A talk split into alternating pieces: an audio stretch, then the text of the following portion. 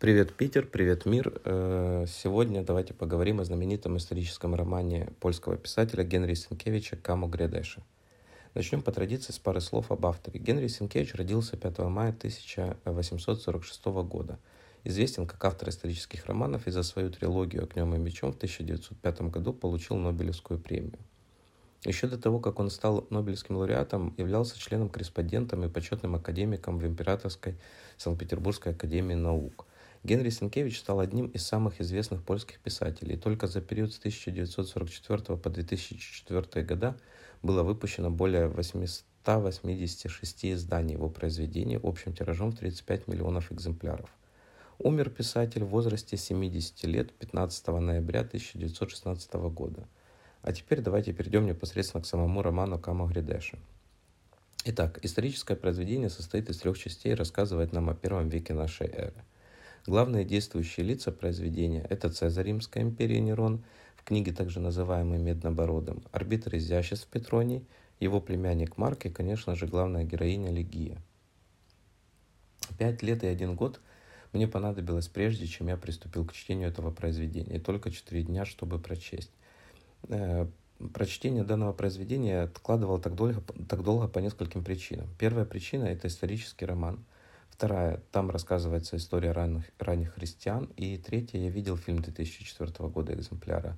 Ну и четвертое, роман состоит более чем из 600 страниц. А что может быть хуже исторического романа? Только исторический роман, написанный на 600 страницах.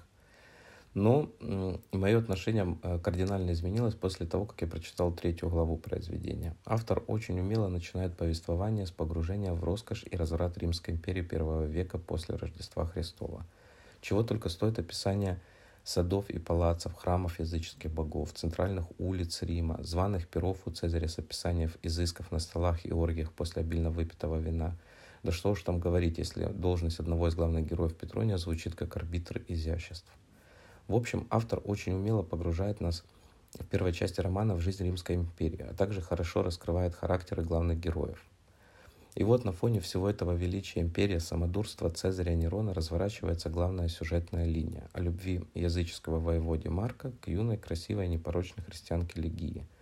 Марк настолько влюбляется в эту девушку, что готов на ней жениться, но его дядя-арбитр изяществ убеждает его, что в этом нет необходимости, так как она, Легия, является заложницей Цезаря и дочерью царя северных народов.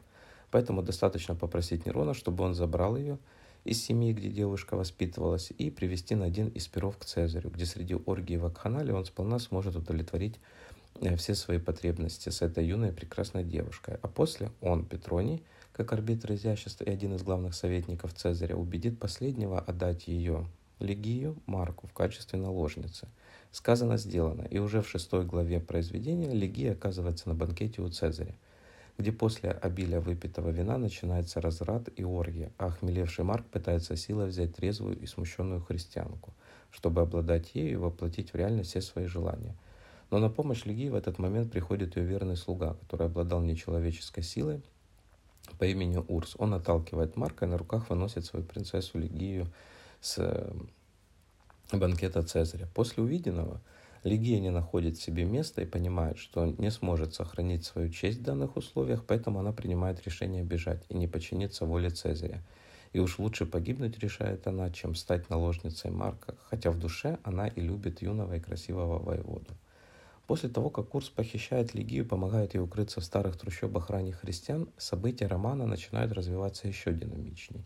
А картинка красивого, роскошного и богатого Рима постепенно сменяется на картинку грязных улиц, переполненных тюрьм, смрада, нищеты и гладиаторских игр. Бросив все силы на поиски сбежавшей Легии, Марк все больше и больше убеждается в своей любви к юной христианке. А на одной из проповедей апостола Петра в его сердце попадает зерно истины, которое начинает прорастать и склонять бывшего язычника, любителя роскоши и блудок, к добродетели христианской любви.